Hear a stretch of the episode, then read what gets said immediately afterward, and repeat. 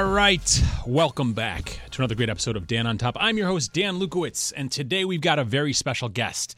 His name is Scott Jolly, and he is the owner and founder at Site Consulting Specialists. Scott, how you doing? I'm doing great, man. How are you? Great. Thanks so much for joining us on the show today. Really appreciate it. We're going to button up one extra button here, I think. Um, at any rate, just wanted to uh, thank you for being on the show. Really appreciate it. We've been looking forward to doing this for a while. So we've got a lot to cover today. Before we get into the nitty gritty, I'd like you to tell the world who is Scott Jolly? Scott Jolly is uh, a husband, a father, uh, construction consultant, uh, an outdoorsman. I love to ski and snowboard and backpack and all that kind of stuff. I played a lot of soccer growing up, um, and and uh, really just yeah, that's who Scott Jolly is. Awesome, cool. So you're a father, you're a husband, outdoorsman. You played a lot of you said a lot of soccer growing up. That's right. Yeah, yeah. Awesome, fantastic. And tell us a little bit about what it is that you do now.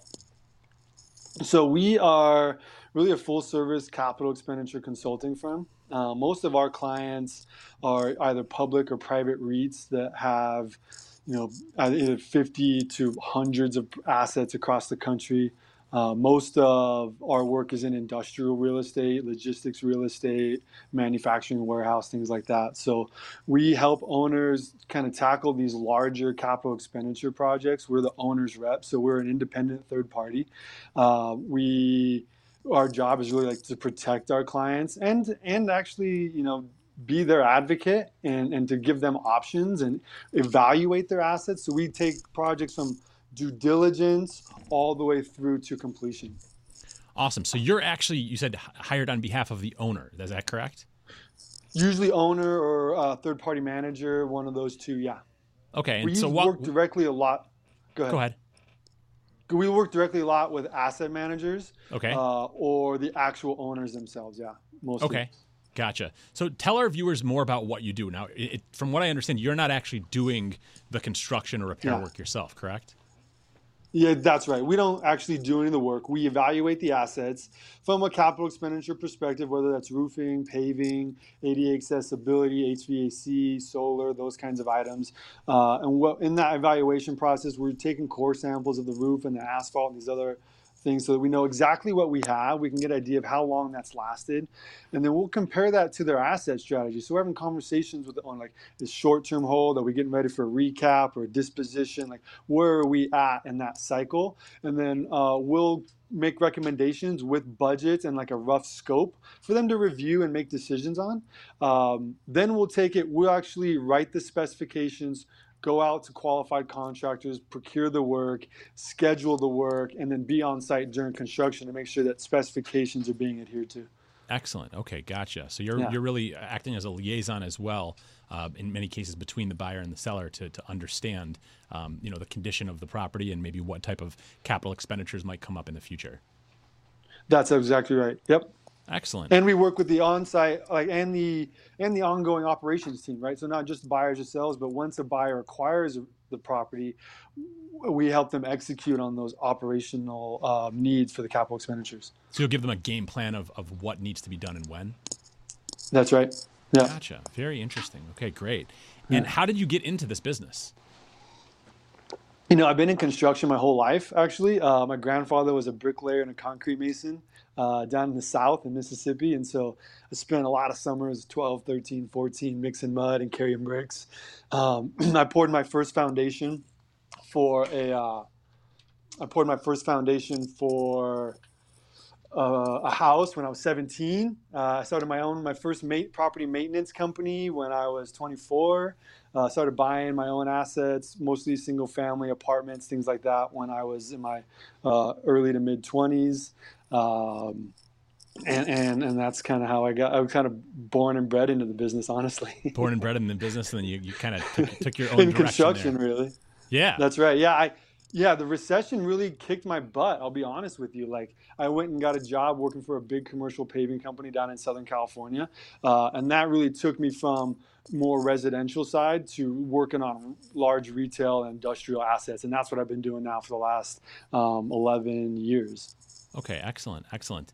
And um, so, uh, in, in, terms of of you know your day to day, what would you say is your favorite part about what you do? You know, we love. There's two things. There's three things really. I, I love saving our clients time and money because we really come in. We can they can fumble through a lot of getting bids from contractors and, and, and, trying to get apples for apples. And so we can save them a ton of time in that regard. And, and we usually can get uh, a five or 10% or even more reduction in cost by bidding it competitively, negotiating with the contractors, uh, so that's fun. The other thing I love is we travel a lot. So I've been pretty lucky to see, you know, the small towns in, in the Pacific Northwest, like, uh, you know, up in northern Idaho near Spokane of Washington and Coeur d'Alene, all the way to, uh, you know, little towns in Indiana and St. Louis and Cincinnati and New Jersey and Philly. So I love to travel. I'm a big foodie, so that's a big part of what I love to do as well. That's awesome. Great. I mean, it's it's nice when your job yeah. affords you the opportunity to also take advantage of things that you enjoy, which it sounds like yours does. That's really wonderful. Yes. So, what would you say is next for you in your business? You know, we really feel like the next step for us is um, is meeting is we're going to start offering a PCA. We're going to offer our own property condition assessment here in the next few months. Uh, we get handed property condition assessments all the time, uh, and they're commonly like the uh, the the owners are sending them to us saying, "Hey, can you make heads or tails of this, um, and figure out what we need to spend? Is this accurate? Is it not accurate?" Uh, and I think there's a lot of waste in the due diligence period. Um, because I, a lot of our clients they're spending hundreds of thousands of dollars hiring a consultant for the asphalt, hiring a consultant for the roofing, mm-hmm. hiring a PCA, and um, hiring all these people, and we feel like we can consolidate a lot of that. We can be the one-stop shop for PCAs, for roofing, for asphalt, a lot of these larger items, and we really feel like our PCAs will be more accurate because we're in the trenches. We're mm-hmm. getting bids for these things all the time. Like especially right now, the escalation of costs that owners are trying to absorb is, is really can be difficult at times. So kind of understanding where those costs are going, where they're at now, what could change. I think we've got a better handle on some of those items because we're contracting those jobs almost every single day. So it sounds like the fact that you have, you know, your your boots on the ground and your hands in, in the mix on a daily basis gives you, uh, you know, a more informed opinion uh, and you know more tools at your disposal to be able to consult your sellers and buyers as to you know what's going to happen in the market, where prices are going, what they should be looking at, uh, you know, spending over the near and short term. Is that accurate? That is absolutely accurate. Yep. Awesome, awesome. Um, so I want you to tell us what are some things that you think that commercial owners and managers should know about capital expenditures. And by the way, for yeah, anybody who doesn't doesn't know this, capital expenditures or capex are the uh, items uh, in a building or in a property that may need to be repaired in the future. Um, so they're they're going to be expenses that are going to be incurred, um, you know, on, on, behalf of the owner uh, during during their ownership of the property. Yeah, and it really depends on the lease too, right? Is the is the tenant responsible right, for some of these items? True. I think.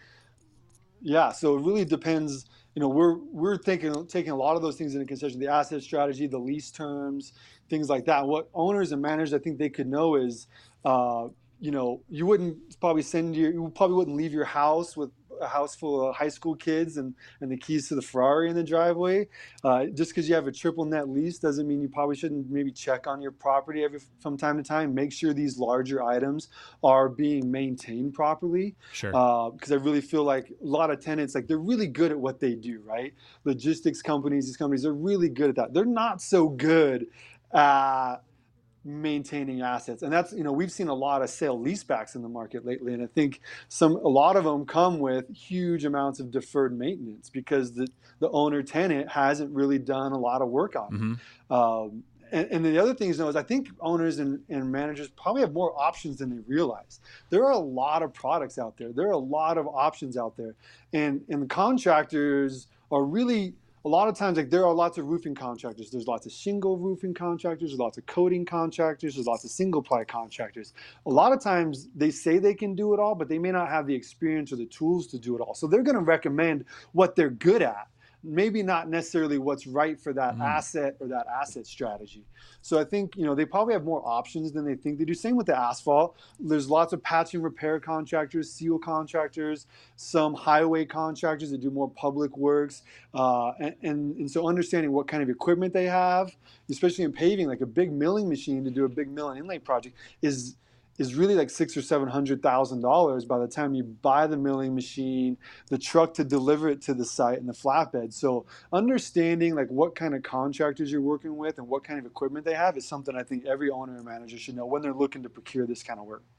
So, because of your broad knowledge, again, you're able to provide guidance and advice that is maybe better suited for the, the owner or the tenant, depending on the situation, as you alluded to before. Yeah. Um, you know, than yeah. a contractor who may have a specific knowledge in one type of, of uh, you know of repair or maintenance?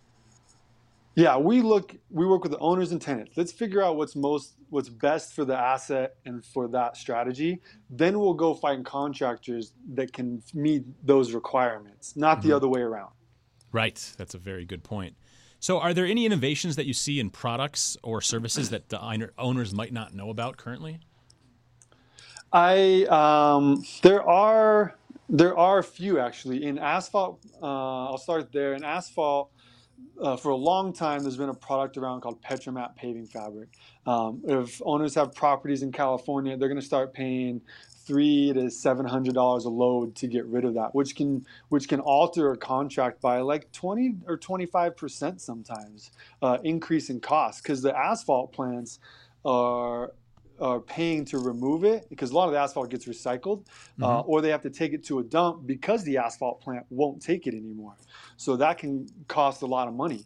Uh, there are newer fa- uh, products. One is a, it's a similar product. Instead of a non-woven fabric, it's a uh, fiberglass product called GlasPave, uh, and, and it, it can actually be chewed up in the asphalt and, and what that do, what these products do is they really extend the life of your asphalt. So you can take alligator asphalt or cracked asphalt, put a new layer on. Uh, the engineer's minimum recommendation has always been inch and a half, but the ideal recommendation is two inches. So we see a lot. I've seen a lot of, of these these products rolled out on like a quarter inch or a half an inch wow. of asphalt. So and, and in, a, in, a, paving contract, that could be 40 or 50% of your cost. The material is super expensive. In roofing, it's more the labor, really. It, they're very different. You know, so understanding how the contractors get to these numbers is important, I think, from a project management standpoint, making sure you're getting what you're paying for. So these products, GlasPave, can be chewed up and recycled pretty easily. There's a newer product, it's actually been around for 15 years, it's made its way through uh, the municipal side of things, the public sector, there it's called reinforced asphalt. There's really two main manufacturers of it, Ace and FORTA-FI. Um, they've been around, like I said, for about 15 years. They've installed tons on highways and roadways, largely used in, in one of two ways. You can either reduce an asphalt section. So if you have a specification that requires, say, four or five inches of asphalt, the the reinforced asphalt can allow you to lower that say three or four inches to reduce the cost of the installation while maintaining the resistance value, the structural integrity of the asphalt. Uh, you can also use it on overlays because these fabrics and this reinforced asphalt is really designed to it's mitigating reflective cracking.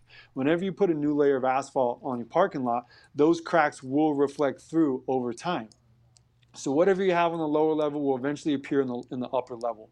Now, these products are designed to mitigate that. Essentially, instead of having that show up in a few months or a couple of years, it should extend the life 10 to 15 years. So I can do an overlay for a third of the cost, extend the life of that asphalt for 10 or 15 years versus a replacement, which could cost three times as much, and you're only going to get 15 mm. to 20 years out of it anyway. So, and I can do that over and over again uh, it usually aligns really well with the lease too, right? So you know then if you do that right before lease, the 10 or 15 year lease is signed, that hey, that's probably going to last through that lease term. And at some point when it's time to renew the lease, hey, guess what? You've caused all that damage, Mr. Tenant. It's time for you to you know replace the parking lot. That's so great. the other products in roof, you know, in, in roofing, the uh, before I end on the asphalt reinforcement. Uh, it has been around 10 or 15 years now. It's a really great product. It's just making its way into the private sector. And we were probably one of the first consultants to start recommending it about five years ago because we used it on a project uh, and it really performed well. We've had Uh, we used it on Orange County uh, Transit Authority down in Southern California, and it's about six years old now, and it has still less than 10% reflective cracking. And this was a really heavily deteriorated uh, driveway that buses are using every single day. So heavy transit, right? Heavy traffic, and it's it's performing really well. Um, in roofing, I think coatings really have come a long way. They've been around a long time. Uh, unfortunately, you know, a lot of the coatings are determined how good the existing roof is. So a coating manufacturer will come out and they'll do what's called a pull test. They want to see how good the existing roofing is. The, the great thing about coatings is you can put coatings on over and over again, and it's not considered a second roof system. Uh, per building code, you can only have two roofing systems on at a time. Um, because of the structural load that comes with putting an additional roofing system on. So that's why they limit it to two roofing systems. The coatings don't qualify though, so you can put a coating on and now you're getting 10 and 20 year NDLs. That NDL is really important. That's a no dollar limit. So when you're working with contractors and manufacturers, you know, the manufacturer of the product is just as important as the person installing it. Sure. Because at the end of the day, the manufacturer is the one that owns the roof. They've they're going to sign off on it. They're going to give their warranty, and as long as you maintain it properly, if anything really bad goes wrong, they're going to pay for it.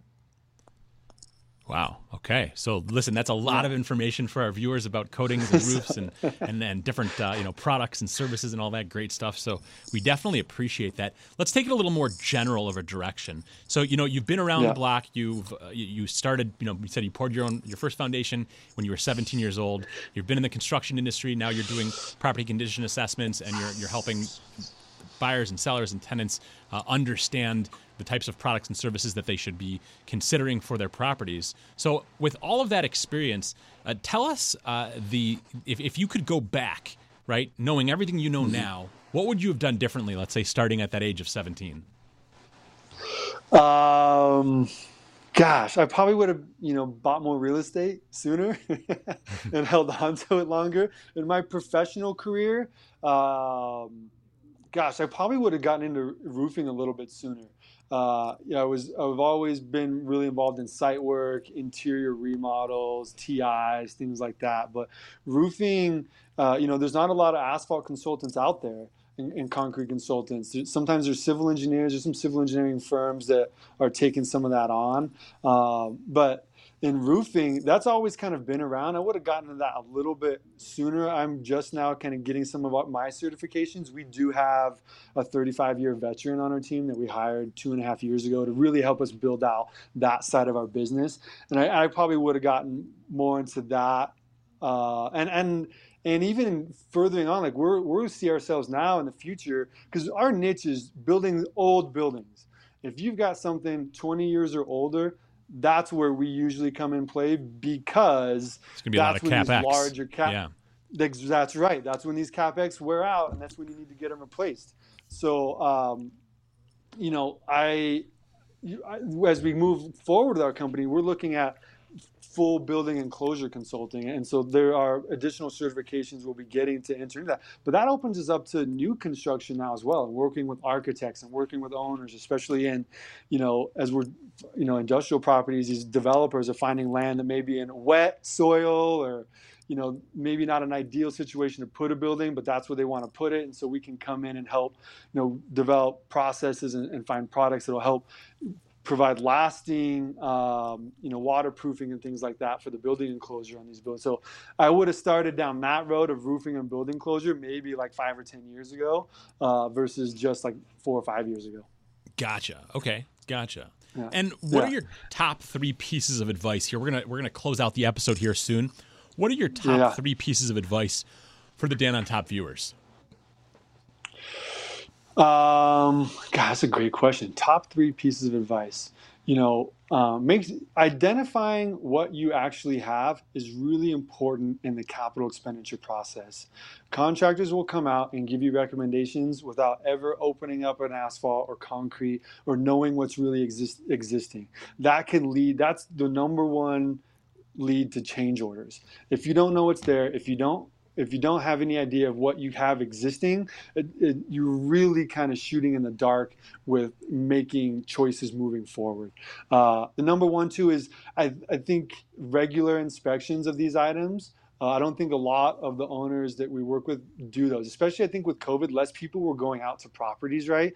Less property inspections, I think, were happening because of that. So I think a regular annual inspection is really important. Not that you need to pay for, but if you if you know what to look for, then then even you can do it. Or if you have a facilities manager, if they know what to do, then you can do that. The third thing is, you know, um, make sure you know what your options are. And and i wouldn't hesitate to share maybe not your budget but your asset strategy with contractors. Contractors a good contractor will understand a product that's going to last that five to ten year range and they're also going to understand the owner that wants to hold for 20 or 30 years and they're going to provide options accordingly. So those would be my, my biggest three things.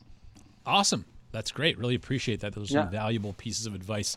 Well, I think we're going to cue the, the outro music here and wrap up the show. Um, any questions for me or any, any, last you know words of, of wisdom you want to share with our viewers?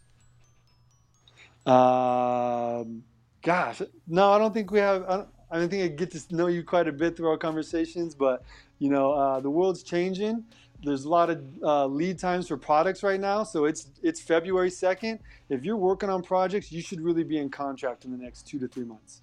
There or, you or go. you have a real hard time getting good pricing and good products. All right, so take All take right. advantage, step up right now, and make sure that you get your contract set up so that uh, you don't uh, have some major price changes that Scott is uh, alluding to coming here in the near future. Yeah. Well, hey, I'm Dan Lukowitz, your host of the Dan on Top Show. This has been another great episode. Scott, we really appreciate having you on the show today. Yeah, thanks for having me, man. I really appreciate it. Absolutely. Well, hey, tune in again. Check out our website, danontop.com. If there's anything I can do to be of service or to provide value, please reach out to me so I can help you with your commercial real estate needs. Dan Lukowitz, Dan on Top Show. Really appreciate you guys joining us today, and we look forward to seeing you soon.